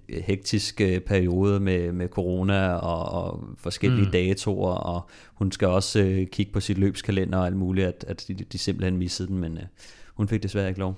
Om hun kunne have slået Amalie Didriksen, det skal jeg lade udsagt her, men faktum er, at Amalie hun altså vandt DM, og det gjorde hun foran Trine Schmidt og med Birgitte Krogsgaard på tredjepladsen vil Europa sponsoreres af Odset, der udbydes af danske licensspil. Odset tilbyder masser af odds og specials på alt det interessante ved cykelsporten. Husk, at man skal være minimum 18 år og spille med omtanke. Regler og vilkår gælder. Som altid i disse dage, så er der masser af cykelløb på programmet. Øh, Giroen er i fuld gang, og så køres øh, semiklassikeren øh, klassikeren Brabantse Pejl onsdag. Lørdagens øh, Amstel Gold Race i Holland er aflyst, mens søndagens Gent i Belgien køres, og så ser det også ud til, at Paris Tours bliver gennemført ligeledes søndag. Lad os lige øh, snakke lidt om den her Brabantse Pejl, fordi øh, forhåndsfavoritten det er sidste års vinder, Mathieu van der Poel, og så har verdensmesteren Julian Alaphilippe faktisk lige meldt ud, at øh, han stiller til start på onsdag. Ja, han går efter, efter revanche for, for Liège. øh, nu må vi se, hvor, hvor meget øh, der er. De har også uh, Dries Devenin, som måske kunne godt få øh, lidt belønning for, øh, for alt det hjælpearbejde, han har lavet for, for Alaphilippe, men det må vi vente og se. De, de melder i hvert fald ud, at det er Alaphilippe, der, der går efter den. Øh, og hvad, hvad er det for et type løb, det her Brabantse Pejl? Det er sådan lidt en underlig størrelse faktisk, fordi den ligger sådan, det er sådan en slags mellemting mellem Ardennerløbene og Brostensløbene. Øh, og så, så ligger det også sådan i, i, ja, i den der Brabant-region. Og det har aldrig haft helt den samme prestige som alle de andre løb. Det, det har det ikke. Den ligger som sådan en lille bastard midt i det hele der. Nå, men det er sådan, altså, den er jo, øh, ja, det, det er heller ikke de mest, øh, hvad hedder det, prestigefyldte ryttere, der har vundet, og så alligevel, ikke?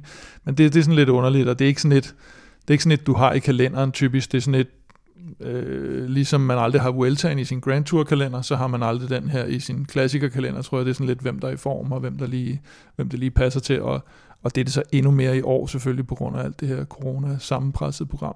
Så jeg tror, med alt held, så får vi en eller anden fantastisk duel mellem uh, Van der Poel og, og Alaphilippe, og det er jo så også i sig selv skal han øh, øh, sejt nok, ikke? huske at holde hænderne på styret. Ja. Øh, og, så har vi, og så har vi, øh, Achiduer har faktisk også øh, Kostne fra og, og Romain Bardet med igen, som oh, jo kører første, øh, første øh, post i hjernerystelse rystelsesløb, og øh, han udgik jo af Tour de France. Øh, Tim, Tim Vellen, som med, har vundet det før, øh, og så er der Kwiatkowski, som jo var, var lige ved at næsten at ryge med i, i den rigtig store gruppe i, øh, i Liège. Han lå og kom faktisk op til dem, efter han var kørt forbi Michael Woods på en nedkørsel. Og, øh, og så havde han ikke lige det sidste. Måske er Brabantse et, øh, et lidt mindre hårdt løb, så han, så han kan være der.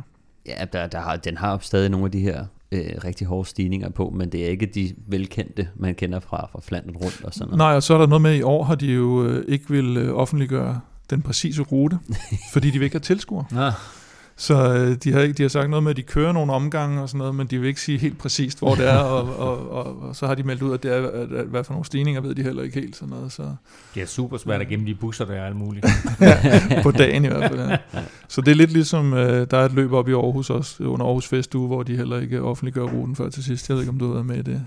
Grand, Grand Prix Velo Press der, eller hvad det hedder. Nej, det har ikke. Normalt så bliver det jo ikke afviklet øh, sådan øh, midt under en Grand Tour, men her der bliver Brabantse Pejl altså kørt, mens der er femte etape i øh, Giro d'Italia. Øh, men øh, lad os øh, få nogle spiltips på banen, og der har vi faktisk et par spiltips netop til Brabantse Pejl. Kim, Europas vinder lægger vi ud med. Ja, men øh, skal vi ikke satse på, at øh, Van der Pol, han, øh, han trods alt tager den. Han, han vinder efter det der enorme udflugtsforsøg, udbrudsforsøg i, i Bink Bank, og kører alligevel en 6. plads hjem i, i Liège med, Han- har lige Men- fået noget hvile, så er han klar igen. ja, lige, han har fået meget mere hvile nu jo. Øh, Og så har han jo lidt, han skal bevise også. Altså lige pludselig, sidste år talte alle om Van der Pol, og så i år, så taler alle om Wout van Aert og så videre. Og så var han Ja. blevet sat lidt i skyggen, og nu skal der i den øh, grad sige, at han, er- han er trådt ind i rampelyset ja, men igen. den er, den er ved at vende nu, tror jeg. Med, med den Så- styrke og den spurt, han besidder, så, Ja, øh, så, så, svært så er det svært at se bort fra ham.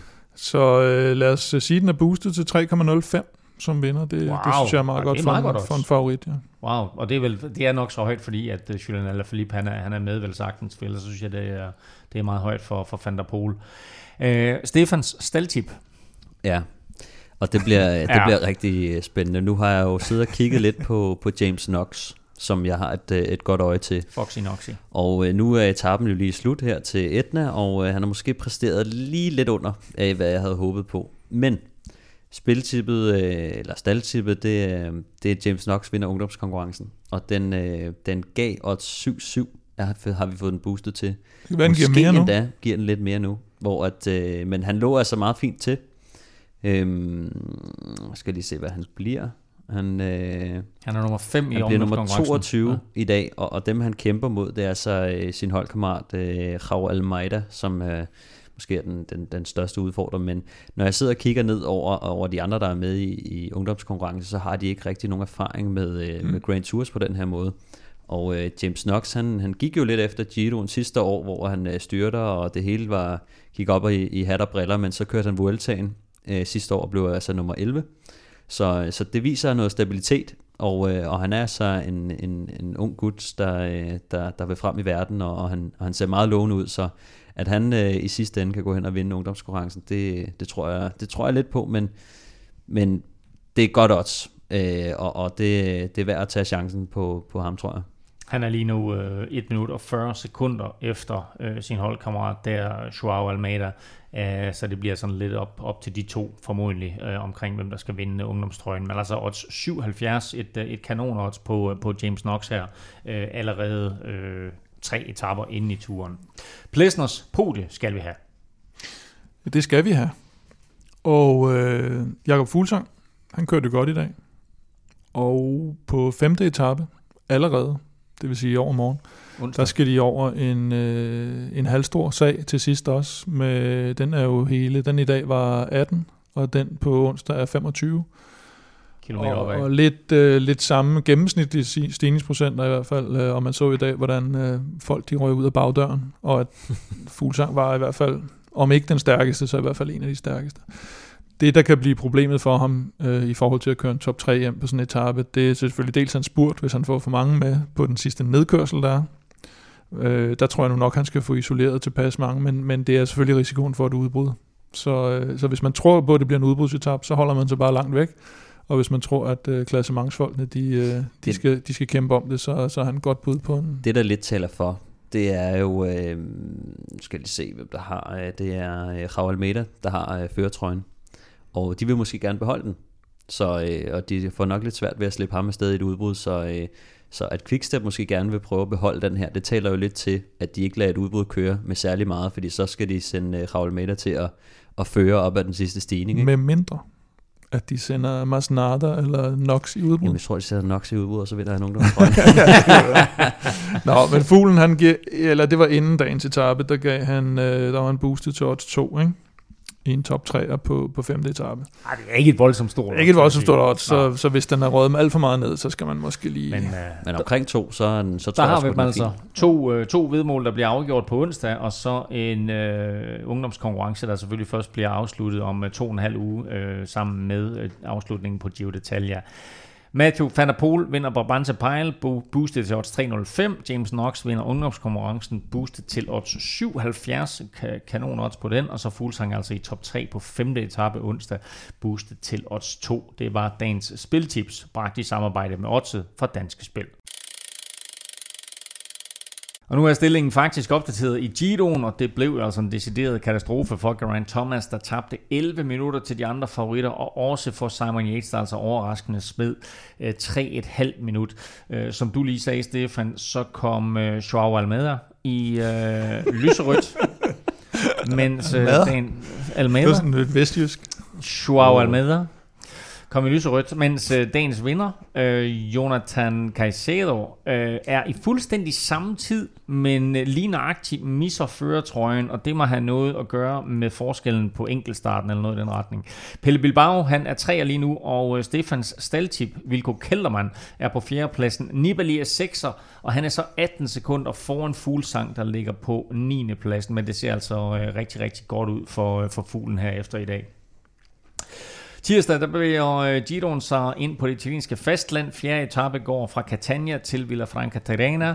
140 kuperet kilometer, men de sidste 30 ind mod mål, de er sådan forholdsvis flade, og det her, Stefan, det ligner en sprintafslutning. Ja, det, det, det gør det. Jeg, jeg er sådan lidt øh, i tvivl. Det kommer sådan en, øh, en, en, en lang 20 km stigning øh, halvvejs, som de lige skal over, og det er ikke fordi, den øh, byder på meget skarpe stigningsprocenter, men det kan godt gå hen og blive en udfordring for øh, måske en Viviani, har vi nogle gange set øh, bøvle lidt med det, men, øh, men folk som øh, Matthews, Demare og, og Sagan, de, øh, de er nok store favoritter på sådan en her. Femte etape er en lang en af slagsen. Vi har talt lidt om den tidligere. Den er altså på 225 kilometer fra Mileto til øh, Camigliatello Silano. Det går sådan op og ned hele dagen, og så kommer den her lange stigning til sidst, Kim, som du sagde lå godt til Fuglsang. Ja, det gør den også, eller jeg tror alle bjergene nærmest ligger godt til Fuglsang i øjeblikket. Men problemet med den der, det er, det, eller det store spørgsmål, det bliver nok de her, hvem skal, hvem skal kontrollere etappen? Der er det ikke alle, der gider sidde og kontrollere over så lang en distance. Men det er rigtigt, hvis, øh, hvis Quickstep de har, øh, de har en føretrøje, og de har måske ikke nogen, der kan vinde Giroen, øh, så, så kunne det godt være et mål for dem at beholde den føretrøje i så lang tid som muligt. Og dermed er det jo i hvert fald nogle rytter, der skal ligge rigtig, rigtig langt tilbage i klassementet, der skal afsted. Øh, og og så, så, så kunne det godt være, at, øh, at fuglen han, øh, han ryger over der, og så ja, om han lige kan vinde sådan en etape, det er lidt svært med en nedkørsel til sidst, og, og man så en gang i turen, hvor han kommer til mål med Dan Martin, og det gik ikke så godt, efter også, at de, øh, de stak af på nedkørslen. Men så, så viste han det øh, bare i Lies, hvordan det skal gøres, og smide dem alle sammen. Ja, skal, han, skal, han skal væk med dem, ikke? Og, og der er det spørgsmål, om, om, om han kan det, det så vi i dag, at der, der, der fik han lige en 3-4 stykker på slæb. Så, øh, så det bliver spændende at se, men, men helt klart igen, allerede i første uge en, en god en god chat stigning der i, i, i slutningen af en etape. Når man ser øh, Etna her, så ser man, at der er flere, der er i, der er i angrebshumør, og, og det, det viser altså, at de måske ikke bare kan køre sådan helt øh, piano op af, af den her stigning, så så det, det, det er altså til, til Fuglsangs fordel, at hvis der er nogen andre, der vil deltage i, øh, i festen, så, øh, så, så, ja, og mangel så kan på det blive et hårdt løb. mangel på kontrol, altså, ja, eller mangel på nogen, der, der, der lige, der var ikke, der var ikke lige frem et, øh, et Jumbo Visma eller et Ineos hold, der satte sig frem og, og styrede den. Trek, de havde godt med rytter langt hen i finalen, men Nibali er jo heller ikke interessant. Altså, han skal også ud og angribe, angribe løjben. Ikke? Og så i øvrigt, jeg ved ikke, om vi overhovedet fik talt om det, ser godt ud for en første uge for, for Nibali. Ikke? Mm. det gør ser, man holder i tre uger. Hvis øh, sprinterne får deres vilje, så bliver torsdagens øh, etape også en masse spurt. Øh, der er sådan en masse små hårde stigninger, øh, 188 km, der slutter med en kategori 3 stigning, og så ellers en nedkørsel, øh, og så øh, 17 km øh, mod målstregen øh, i Matera. Øh, det er måske svært for de, for de, øh, for de tungeste sprinter, men det er igen den her, de her punchers, og så måske sådan en, som, øh, som du nævnte lige med... Øh, med, hvad hedder han, øh, ikke Colbrelli, men øh, du nævnte ham lige som favorit også på, på tirsdagens etape. Ja, det sagde Dimar Matthews. Dimar, lige nej, undskyld, ja. ham jeg mente. Ja, altså det gør det, og jeg kan godt lide de der øh, finaler, som, som, som Giroen de, øh, de laver, hvor de, de, der kommer lige øh, i, i de afsluttende kilometer, er der lige en sektion på en 750 meter, der stiger med lidt over 6 procent. Øh, og det er sådan noget, der lige skaber lidt øh, tumult i, i finalen, og, og vi kan måske se et, et angreb øh, derude. Ikke? Der er kun to kilometer hjem derfra, så der, der, der kan ske lidt. Øh, nogle af de der italienere, som vi også har snakket lidt om med Enrico Battaglin, og, og nogle af de her, der kan lave, øh, prøve at lave kuppet og angribe udefra, det, det skaber altså et fedt cykelløb. Vi skal også lige omkring nogle andre nyheder fra cyklingens verden, og der får corona måske nu indflydelse på det mest berømte endagsløb Paris-Roubaix, Kim. Øh, vi står over for en mulig aflysning. Ja, Frankrig øh, er i hvert fald begyndt at, at lukke mere og mere ned. De har lukket øh, øh bar eller caféer, jeg mener jeg her, øh, inden for de sidste par dage. Og øh, ja, tendensen er jo sådan i Europa. Nu så vi Holland, hvor de aflyste Amstel Gold Race. Vi ser Madrid, der er ved at blive lukket fuldstændig ned, hvilket ikke lover super godt for, for en, en welter, der ligger i, i en ikke alt for, alt for lang øh, fremtid. Og, så, så ja, det, det, det, ja, det er altså, svært at sige lige nu. Den starter jo om halvanden uge. Den starter på den sidste søndag i Giroen. Så der er jo kun halvanden uge til Vueltaen starter. Nej, det må så være to og en halv uge, hvis, hvis etabløbene stadigvæk er tre uger. Øh, nej, nej. Undskyld, jeg sagde, jeg sagde sidste, ja. jeg mente den næste sidste søndag. Ikke? Den starter sådan, så der er seks etaper tilbage. Nå, den af, starter ugen før. Okay. Af, af, af Giro. Eller er det søndag? Jo, det passer meget godt. Det er det, ja, det er, det omkring, er, er det seneste søndag, eller hvad er det? seneste eller sidste, eller et eller andet. Ikke? Nej, men den starter i hvert fald sådan, ja. så der er nogle etaper, der overlapper. Ja, vi har ja. den der super, super søndag, ja. som er så den sidste etape i Giroen men der er Vueltaen så en, en god uge gammel, for der skal de over Tourmalet. Det tænker jeg ikke, mm. de starter med i hvert fald uh, i, i Vueltaen. Og så har du så Paris-Roubaix samme søndag. Så uh, lad os da bare håbe, at, uh, at vi får den, om ikke andet for, for historikkens skyld. Og, det vil være, og under alle omstændigheder vil det være ærgerligt, hvis, øh, hvis man afløser et løb som Paris-Roubaix. Det, det tror de fleste kan blive enige om. Der er altså store udfordringer lige nu med det her corona-halløj, desværre igen, og det kan altså få stor indflydelse på øh, de kommende på ugers øh, cykelløb her. Vi skal lige omkring den her sparede sag, Kim, som vi øh, omtalte i sidste uge med Trix Segafredo og deres unge talent, Quinn Simmons. Øh, på Twitter, der havde den, øh, det her 19-årige store talent, øh, der havde han øh, brugt en sort hånd emoji. Det blev af nogen betragtet som racistisk, og så blev han suspenderet af holdet, men nu er der så sket en op- opblødning mellem parterne. Ja, jeg synes i hvert fald, at den, de kom med en, med en, en udmelding efterfølgende. Eller de kom med en udmelding lige efter det var sket, og den var meget sådan... Øh, Ja, den var, den var, den var, de meget, under den var meget ekskluderende, og, og de, de vidste ikke, hvornår han overhovedet kom tilbage igen, og, og så videre. Og normalt i de her situationer, som vi også talte om sidst, der støtter du i hvert fald op om rytteren ind til, ind til andet af, Nå, af beviserne. Det er problematisk med det her, de er jo nødt til at tage afstand fra ham. Ja, ja, og cykelsal og, og sådan noget. Jo, jo. Og, men så kom der en melding senere, hvor der stod, at de selvfølgelig var i dialog med ham, og ville prøve, lidt ala, ala Moscon, ikke? At øh, noget anger management. Oh, han, var, han var også selv ude og, og skrive ja, ja. og sige, prøv at høre, aldrig, jeg er ked af, at nogen opfatter ja. den sorte hånd som racistisk. Det var slet ikke sådan ment. Han trykkede forkert jo. Det ja. kan ske. Kom til at vælge den sorte, eller også brugte han bare altid den sorte hånd, jo ikke? men det har bare været en hyldest til, til de sorte, tænker jeg. Nå, ikke mere om det. Nå, det mener du, kan. Så går vi, vi lukker den her. Nå, men så øh, skal vi se noget øh, lidt, lidt, lidt hyggeligere, fordi øh, vi missede faktisk i sidste uge, sådan lige med en halv time i forhold til vores optagetid, der missede vi faktisk en ret sensationel dansk sejr, Stefan.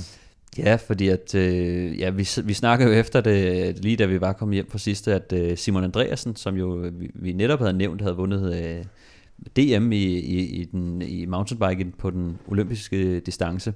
Han øh, skulle køre sit første øh, professionelle cykelløb, øh, eller sit første professionelle World Cup, og øh, det, det gjorde han ret godt. Han, øh, han vandt den faktisk, og øh, dermed så kvalificerede han sig også til OL, som jo er hans store mål, og det var den olympiske distance, så, øh, så det bliver rigtig sjovt at følge Simon Andreasen, som jo også tidligere har nævnt, at han måske kunne tænke sig at, at rykke over på landevejen på et tidspunkt, men, men har jo været ude for, for en, en, en lidt længerevarende rygskade, og, og det er bare fedt at se, at han er tilbage øh, på, på det niveau, som vi kender ham. Nu er han jo ikke en uh, ungdomsrytter længere, nu er han jo blevet øh, uh, 23, men stadig et kæmpe talent, og vi har ikke set øh, nok til ham i seniorrækken, men altså er, er kommet flyvende fra start her. Og det gjorde du sådan set også i øh, quizzen, Stefan. Du var langt foran en overgang, men nu er Kim kommet tilbage og har bragt sig foran. Men du har chancen for at udligne til 25-25, hvis du kan svare rigtigt mm. på spørgsmålet. Og spørgsmålet gik jo på, ja, Kim, hvad nu? Kim han skal lige lede efter en ledetråd. Nej, men sidste gang gav jeg jo dig serveretten. Det, skal, du- det vil jeg bare synes, du lige skal huske på, inden du vælger, hvem der skal have serveretten. Ja. Øh, det skal du hurtigt ikke efter det der, Stefan. Kort langt spørgsmålet var, Kasper Askren har lige vundet DM enkeltstart. Han har også vundet DM linjeløb. Dermed er han den første rytter siden hvem, som holder begge titler samme år. Ja, og øh, faktisk så overvejede jeg at give dig serveretten, inden Seriøst? du sagde det der, fordi at jeg tænkte, at øh, at serveret plæsner, det, det klinger lidt bedre. Det gør det jo. Men øh, nu tager jeg den af sig selv på, på den. Øhm, jeg skal lige have den her ud af verden, Ja. og det bliver mit første bud. Valgren. Michael Valgren, Michael eller Valgren. en anden Valgren. Michael Valgren. Michael Valgren, det er et vanvittigt godt bud. Har du også et, øh, et bud, Kim? Hvor godt bud var det? Det var ikke godt nok, lad os sige det på den måde. Så siger jeg Lars Bak. Ja, også et godt bud. Uh, det var ikke nogen af de to, så I får faktisk et skud mere hver. Får vi kun et skud mere? I får et skud mere hver. Okay, jamen øh, så gætter jeg på øh, min gamle DS, Michael Blautun. Det er et klassebud. Det er simpelthen en klassebud. Det er et klassebud. Hvad så siger du, Kim? Jeg lød helt tør. Øh... Jeg har ikke så meget... Altså, jeg, nej, jeg har ikke flere bud. Du har ikke flere bud. No. Ah, det er jo, kom nu med et bud. Du skal ikke gætte på sådan noget Vandborg eller Bjarne. Sandsted, eller... Bjarne Ries. Godt. De her, det rigtige svar, det er Bjarne Ries, 1996. Nej, det er ikke rigtigt. det mener du ikke. Jeg lavede en Stefan Johus. Hvor er det grimt. Ja, det er de grimme sejre. Det er sådan en, hvor... Og vi er, øh, også, vi- vi er også det sted i quizzen, hvor man ikke gætter på den åbenlyse længere, vel? Oh, Er det rigtigt? Oh, nej, ja, det er rigtigt. 1996. Så fik du da mærke, var på egen Nå, krop. øh, jamen dermed så øger du faktisk føringen, Kim, så du nu er foran med 2, 26, 24. Og Stefan, de gode nyheder, det er, Men faktisk så gad han jo ikke at svare jo, men øh, så tvang du ham alligevel ud i et eller andet øh, gætter, du har, gætværk. du har stadigvæk serveretten. Ja. Hvor jeg, øh, du får en ny chance på torsdag, for der er vi tilbage. Kan vi ikke få en, hvor der er flere point? Flere, flere Ah, point måske, på måske højkant? på et tidspunkt. Nu lyder han desperat, synes jeg. Torsdag er vi tilbage, og der har vi blandt andet optag til weekendens uh, Gent og indtil da, der kan du følge Kim og Velropa på Twitter, det sker på Snablag Velropa. Stefan finder du på Snablag Stefan Djurhus, og undertegnet finder du alle steder på Snablag NF Elming. Tak for nu, tak for at du lyttede med, tak til vores støtter på tier.dk. Uden jer, der var der vidderligt ikke noget, der hed Velropa Podcast, og naturligvis tak til vores partner, Otse fra Danske Spil. Støt dem, de støtter os. Andiamo. Thank you.